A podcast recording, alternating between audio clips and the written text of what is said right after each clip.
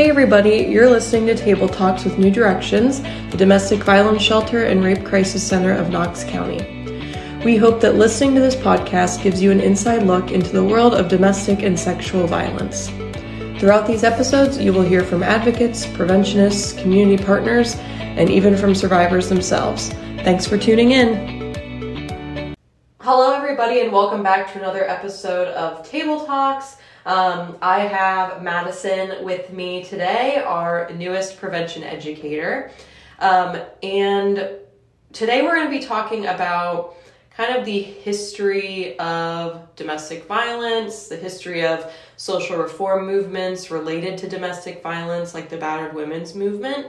Um, and then we're also going to talk about how that history has kind of played a role in New Directions history as well as an organization.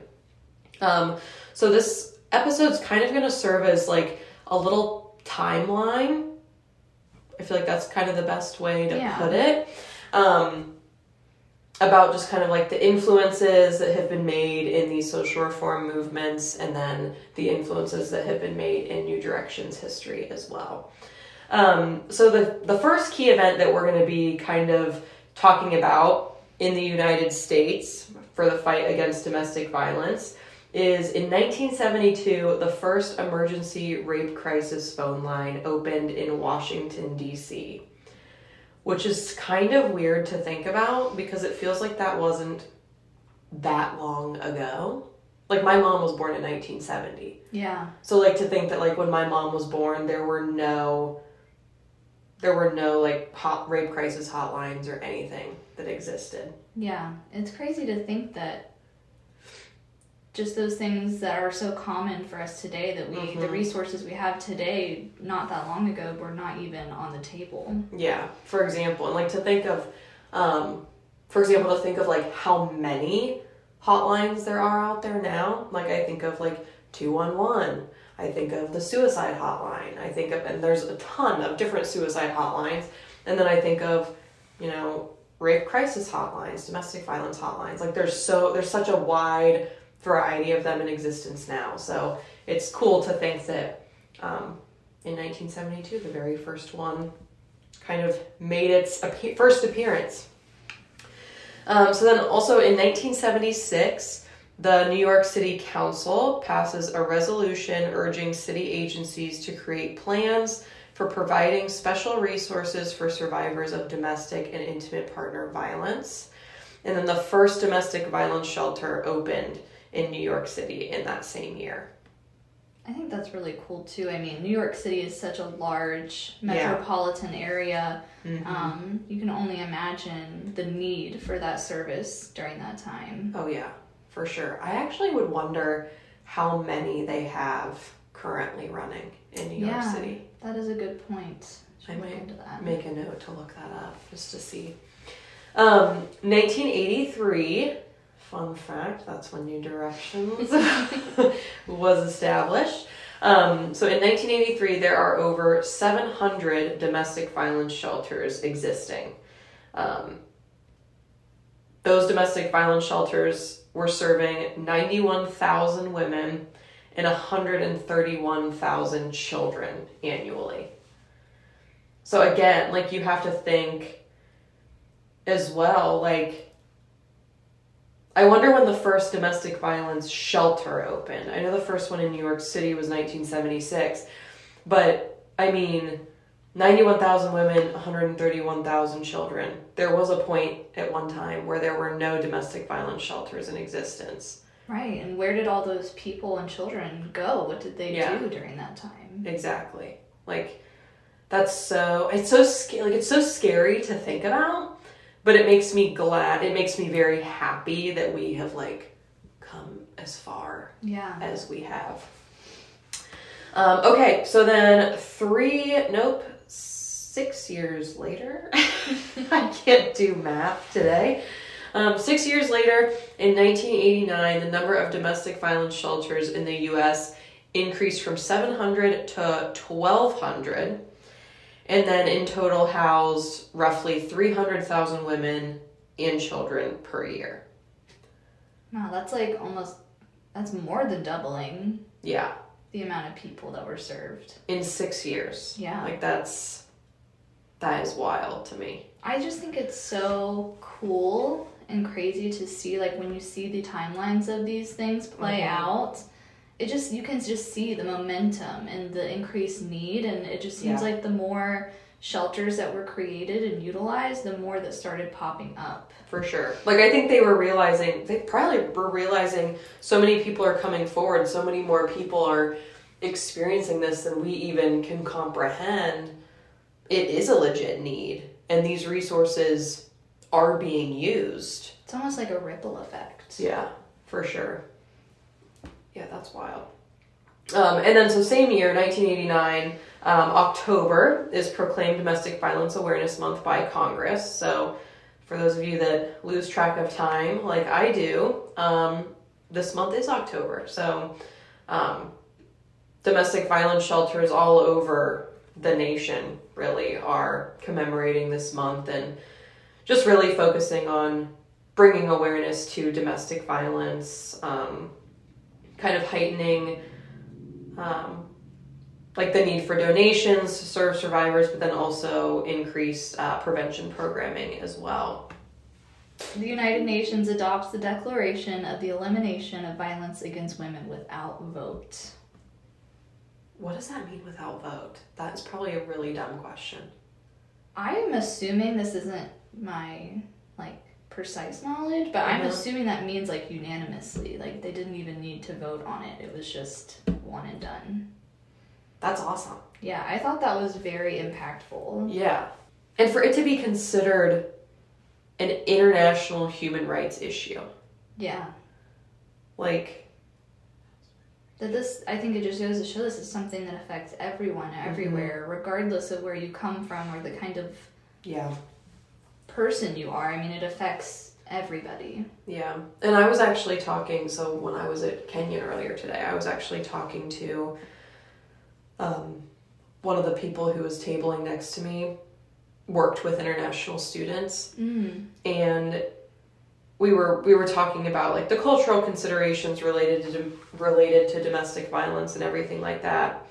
And he was talking about how he's from Russia, Oh, okay. and he was saying that there's definitely a need like and there's a heightened like awareness of it now but he said the resources really are not there. So it's like it's interesting to hear people who are from out of the united states and kind of their experience with the topic and like the resources available and the prevalence of domestic violence shelters and things like that. Um, so yeah, for it to be deemed an international human rights issue, I mean, it definitely does not discriminate, and no one is immune. And that's something I said to him today: is that no one is immune. You you never know who is experiencing domestic or intimate partner violence. Yes. Um, okay, 1994, the Violence Against Women Act is signed by President Bill Clinton, acknowledging domestic violence and sexual assault as crimes and providing funding for anti violence resources. I think that's also very impactful to have the leader of such, you know, of a Mhm. Western country such as ourselves um, stand up and say that publicly. I Mm-hmm. think that has a, holds a lot of weight. Yeah. 1994. And for it to be for it to be first acknowledged as a crime Yeah, in 1994. I think that just kind of shows like some of the just some of the intricacies of domestic and intimate partner violence is that social attitudes and norms have shifted. Um, Mhm. You know, things that were once acceptable or seen as normal no longer being that way. Yeah, for sure. Definitely. I think that social attitudes related to the topic have have changed a lot. Um, excuse me. I think there's I think there's still a lot of work that you know needs to be done in those areas for sure, but just looking at this like we have we have already since then come a long way, which is very cool to see. Um, in 1996, the National Domestic Violence Hotline is established as a component of the Violence Against Women Act.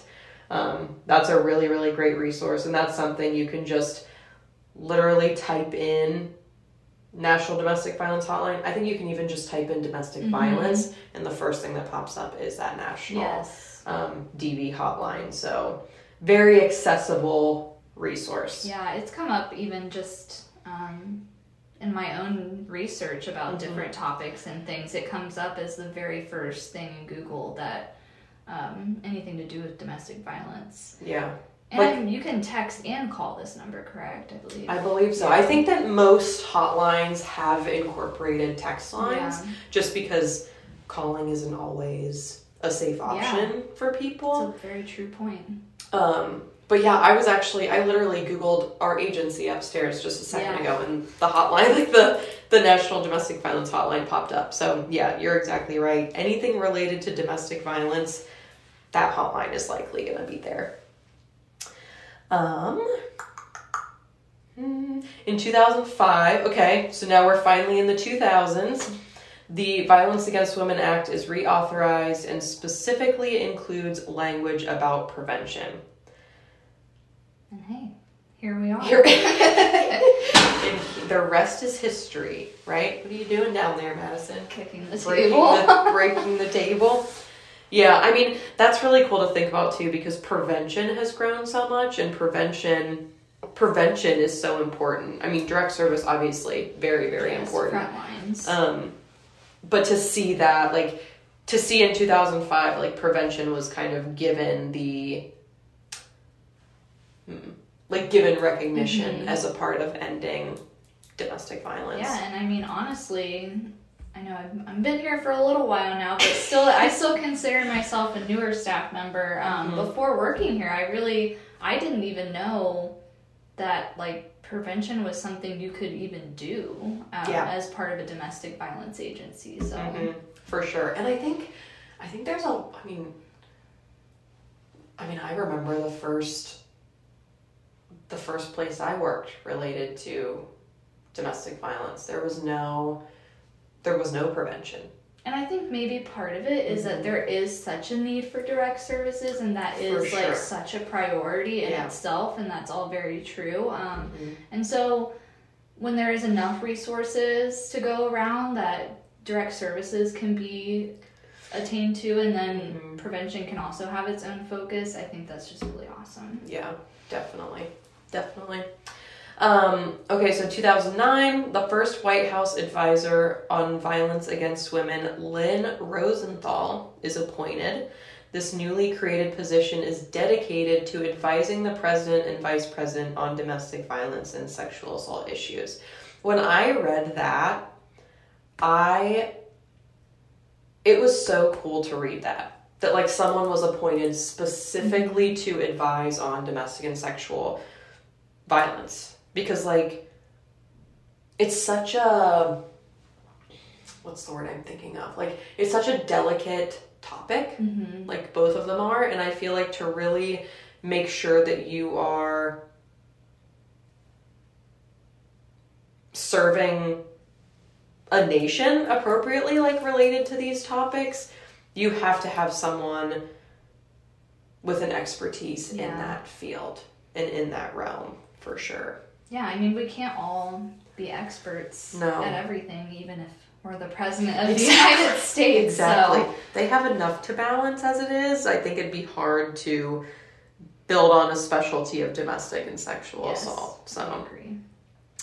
Um, 2019, the Violence Against Women Act is reauthorized and now prohibits those convicted of abusing, assaulting, or stalking a current or former dating partner from owning a firearm. After going to the um, Ohio Domestic Violence Network's press conference on the Mm-hmm. fatality report um, last week, I think this one really hits for me because, um, Yeah. unfortunately, a lot of those fatalities of domestic violence do involve um, a firearm. So I think that's Mhm. that's very impactful. Yeah. And we, um, in Knox County, we have something called the Lethality Assessment Program.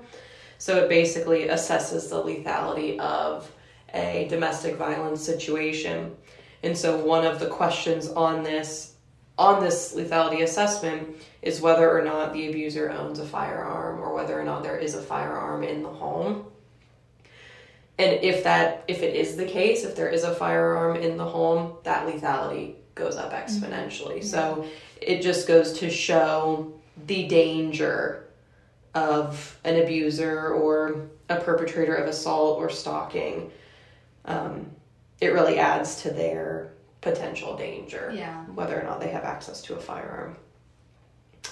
Um, okay, so kind of moving through these key points, these, you know, key years in this timeline, I think it's been really cool to see the growth, not only in the United States, but also internationally yeah. as well. Um, and just like the increased awareness that's being brought to domestic violence and sexual assault.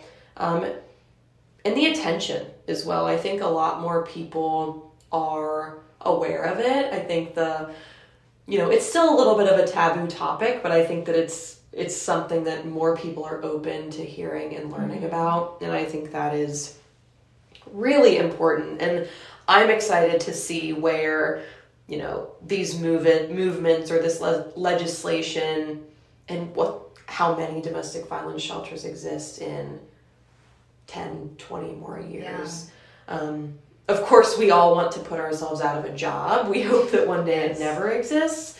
Um, but I think for the growth in awareness and attention to be what it has been is a pretty amazing thing. And I think that's how we ultimately end domestic and sexual violence. Yes, I agree. Um, so now, New Directions history. So, like I mentioned before, um, New Directions was founded in or created in 1983. Um, but in 1982, in Knox County, a group of concerned citizens made plans to open a shelter for survivors of domestic violence. So the brainchild was established in 1982, 82, which is pretty cool. Yeah, I um in doing the research for this on our own history, I just find our agency and its roots so inspiring that it was our community members themselves mm-hmm. who saw a need for this and took the time out of, you know, they were people who had jobs mm-hmm. and families and obligations. Um, yeah.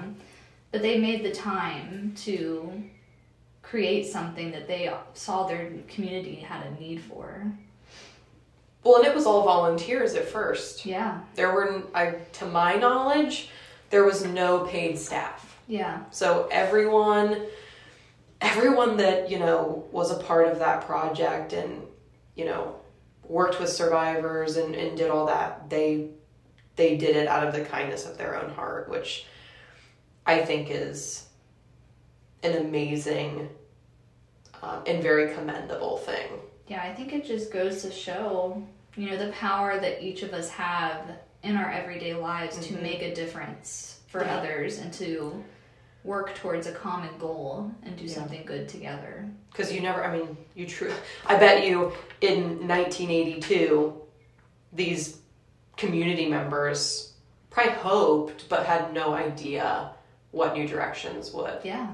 Eventually turn into, which is pretty cool. And if you guys don't know how cool New Directions is, we're going to talk about it. um, so then, January 1st, 1983, um, New Directions opened its doors as a shelter in an efficiency apartment rented from Interchurch Social Services. The shelter arrangement served survivors and their families for two years. Yeah. So, yeah.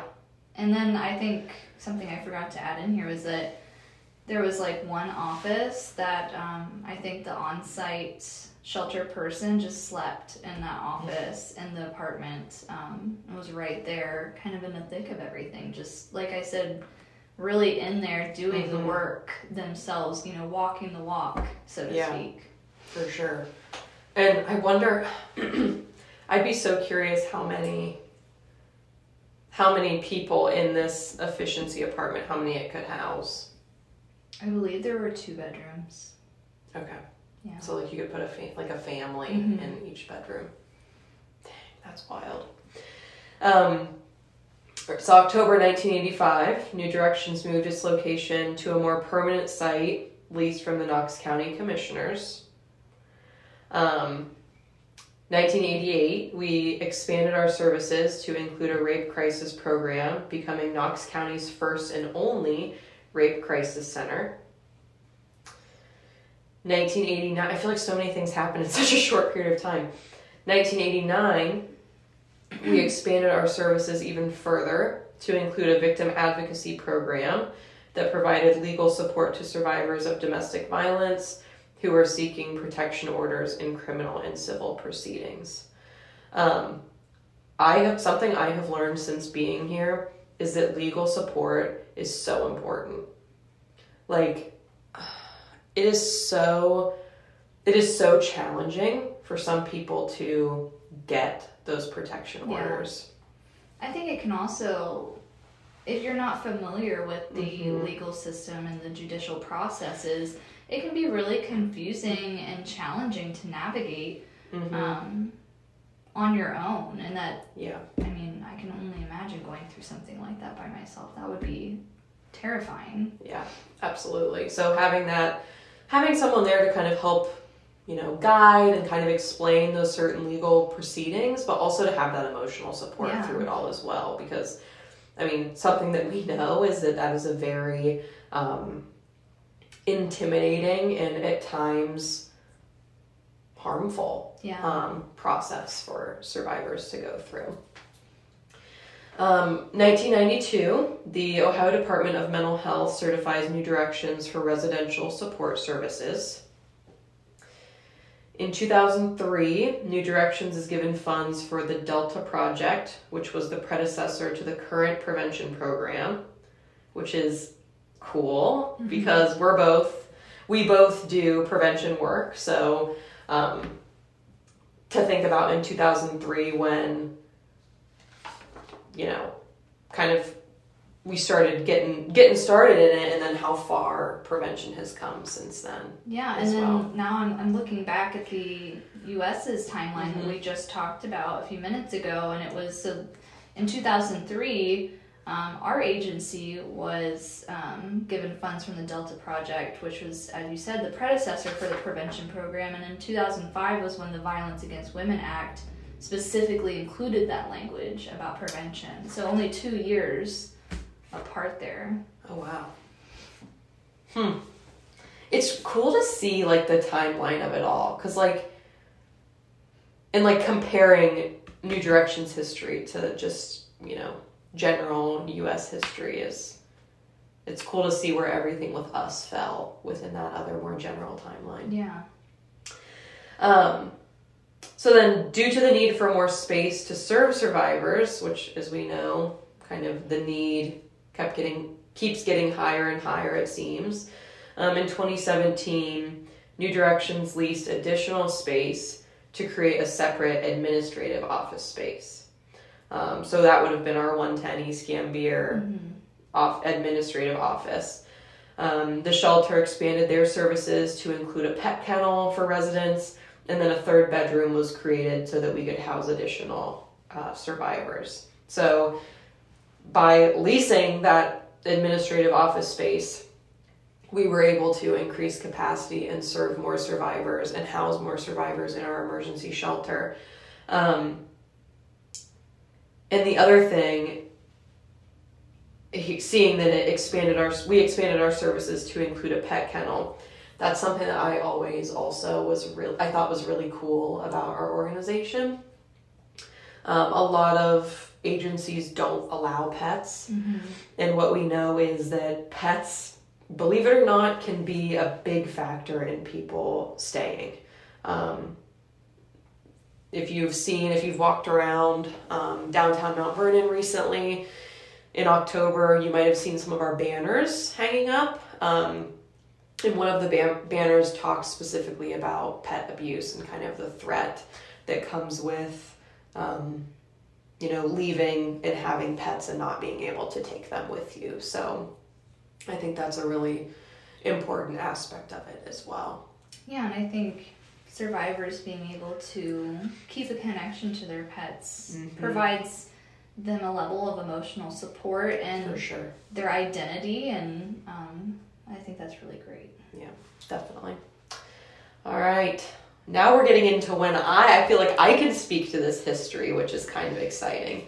Um, in March of 2020, New Directions purchased our new admin space, 212 North Main Street, just a few days before the COVID 19 pandemic shut down. And that literally is spot on.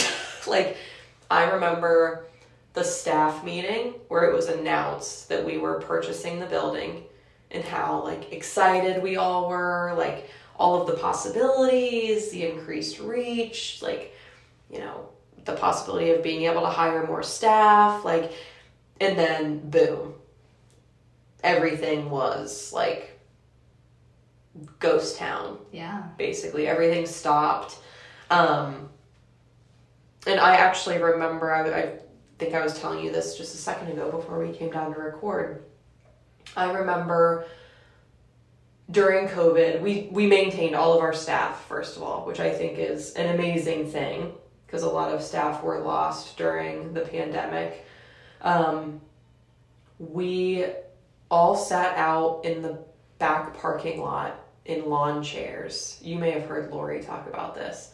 And we like we brainstormed what we wanted this next chapter of New Directions to look like. And like thinking about that and then thinking about now it's crazy. I mean, I bet it's like such a, you know, I know we're still kind of getting ourselves settled here, but I bet that's such a full circle moment to see. Because, you know, when Yeah. we started talking about New Directions history, talking about New Directions of itself being a brainchild work of Mhm. someone, of a community, and then Mm-hmm. for that once that being established that this new building the all the possibilities that go along with it also at one point being essentially a brainchild and now it's here Yeah, I know. Like I just kind of got chills. I just because it is. It's. I mean, it's so cool to think because I mean, I remember at one point, like we honestly were like, are we ever gonna be able to get into this building? yeah Just because everything kept getting, you know, with the pandemic, everything Yeah. kept getting pushed back. so many complications We were, you know, some of us weren't even in, in office. We never stopped serving survivors, but it definitely it was a challenge. So it's been cool to see how we have persisted and kind of come out the other side stronger and i think it just is one example of our commitment to serving survivors and serving the cause as a whole Mhm. is that you know we are very committed to tackling the challenges that may arise Mhm. whatever they may be yeah, for sure. Because they're never gonna stop. No, That's for sure. The challenges are never gonna disappear. Um, so then three years later, or no, sorry, same year, same year in June, um, New Directions, we actually received the Excellence in Prevention Award from OAESV, which is the Ohio Alliance to End Sexual Violence. Um, that was pretty cool because I remember when I was first hired on, um, when were you hired on what year 20 January of 2020. oh wow Mm-hmm. Yeah. So yeah, so I was only working for New Directions for a few months before we Oh went into the shutdown. hmm That's wild. It was a little scary. Yeah. Um, but yeah, so in June of that year, we received Excellence in Prevention, and that was super cool because I remember my first day of work. My first day, I started, and me and um, the other prevention educator that was here at the time, we sat in our office for like weeks, and we had all of the programming on paper in front of us and we just like dissected it. And then lindsay like lindsay had a lot to do with it as well like dissect dissecting the programming really like breaking it down making sure it aligned with ohio department of education standards. And so it was cool to see like that work like pay off Yeah. and then be like kind of rec- recognized for it i mean you don't need recognition but it is sometimes a little bit cool to Yeah. to, It, never, to get it It never feels wrong. yeah. Um, and then so I I think I added this one in. So March of 2023, we also received the Investor in the Future Award um, Oh, wow. from the Knox County Chamber of Commerce. So um, another cool thing, like just it- recognized an agency or an organization or a business um, that put an emphasis on investing in the youth of Knox County Yeah. too. So to receive that as well was a pretty pretty big honor and a pretty cool moment as well. So then April 2023, Erin's Law passes in Ohio, which mandates that all students preschool through 12th grade receive one hour of age appropriate child sexual abuse prevention education during the school year. Which this was a big, this is a big move for prevention Mm-hmm. as well. Um, you know, we are in all school districts in some capacity, but by by making child abuse prevention required, Mm-hmm. mandated, um, we're potentially looking at increasing our reach even more, which Yeah. is very very exciting. Um, specifically as well in like the elementary schools and and all that stuff. Yeah, I mean, I think, you know, we know the benefits um, of getting into the schools, especially in those um, elementary range grades. Um, but to have, like, legislatively, the state of Ohio as a whole Yeah. be able to recognize the importance of that as well, Mhm. um, that's really awesome. And I think that'll definitely be so beneficial um, to the whole state, honestly. Yeah, and it makes me think of too like um, the opportunities we're we are given as staff to not only advocate for survivors but advocate on like a state level Yeah. and having the opportunity to go to like advocacy day and go to the state house and talk to our Mhm. legislators and you know have them ask us questions about why is this work important Yeah. those things matter. Being able to do that matters. And I think that, you know, by giving your staff the ability to go have those conversations, I think that is also what's aiding in the legislation that is being passed. So that's really exciting as well. Um, all right, and then June 2023, so just this summer, we moved into our new building um, at 212 North Main Street, where our administrative office is housed. Um, so this move was really exciting because it allows for us to increase our reach, not only increasing capacity to serve survivors, offering additional office spaces, freeing up office spaces at the shelter to house more staff, so that that opens up more room for survivors in shelter. Um, but then also providing more meeting space to provide prevention education. Um, I mean, when you think about it, we've only been in here since June. What is that? June. Four months. And I feel like our capacity has increased exponentially. Yeah.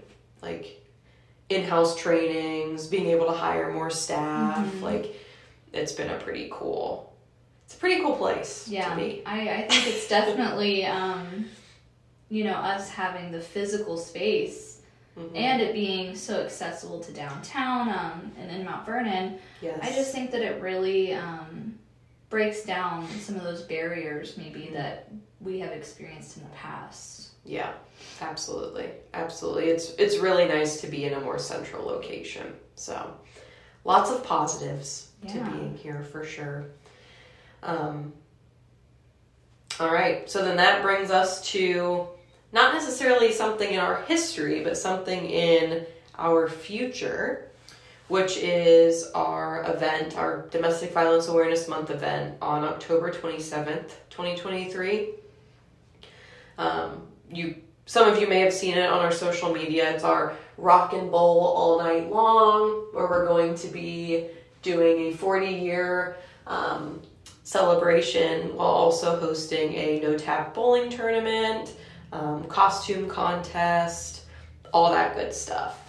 Um, so, once again, this is just to kind of commemorate our 40 years of existence in the county.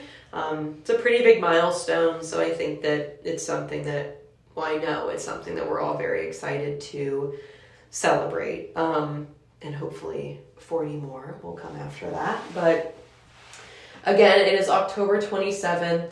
Um, our tickets are available now for purchase. So um, it's $25 per individual ticket, and that gets you admission into the event. That gets you access to live entertainment um, as well as food.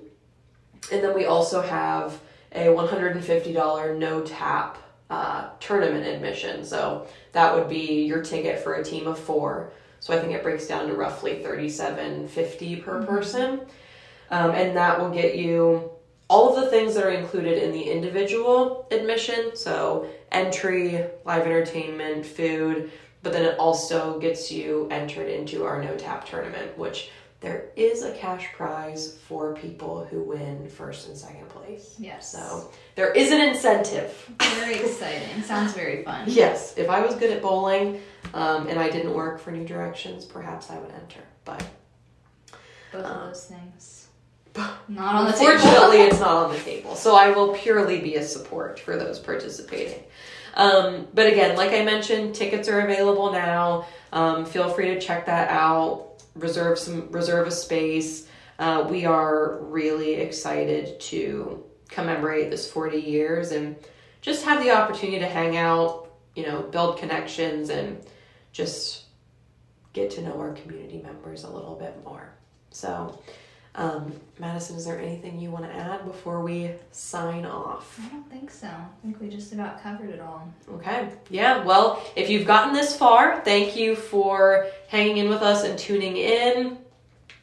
Um, if you have any questions or concerns with anything that we talked about in today's episode, um, we're always happy to chat more with you via our hotline, which is 740 397 4357. And then, as always, just kind of keep your eyes out for what we have on social media. Thanks, everybody.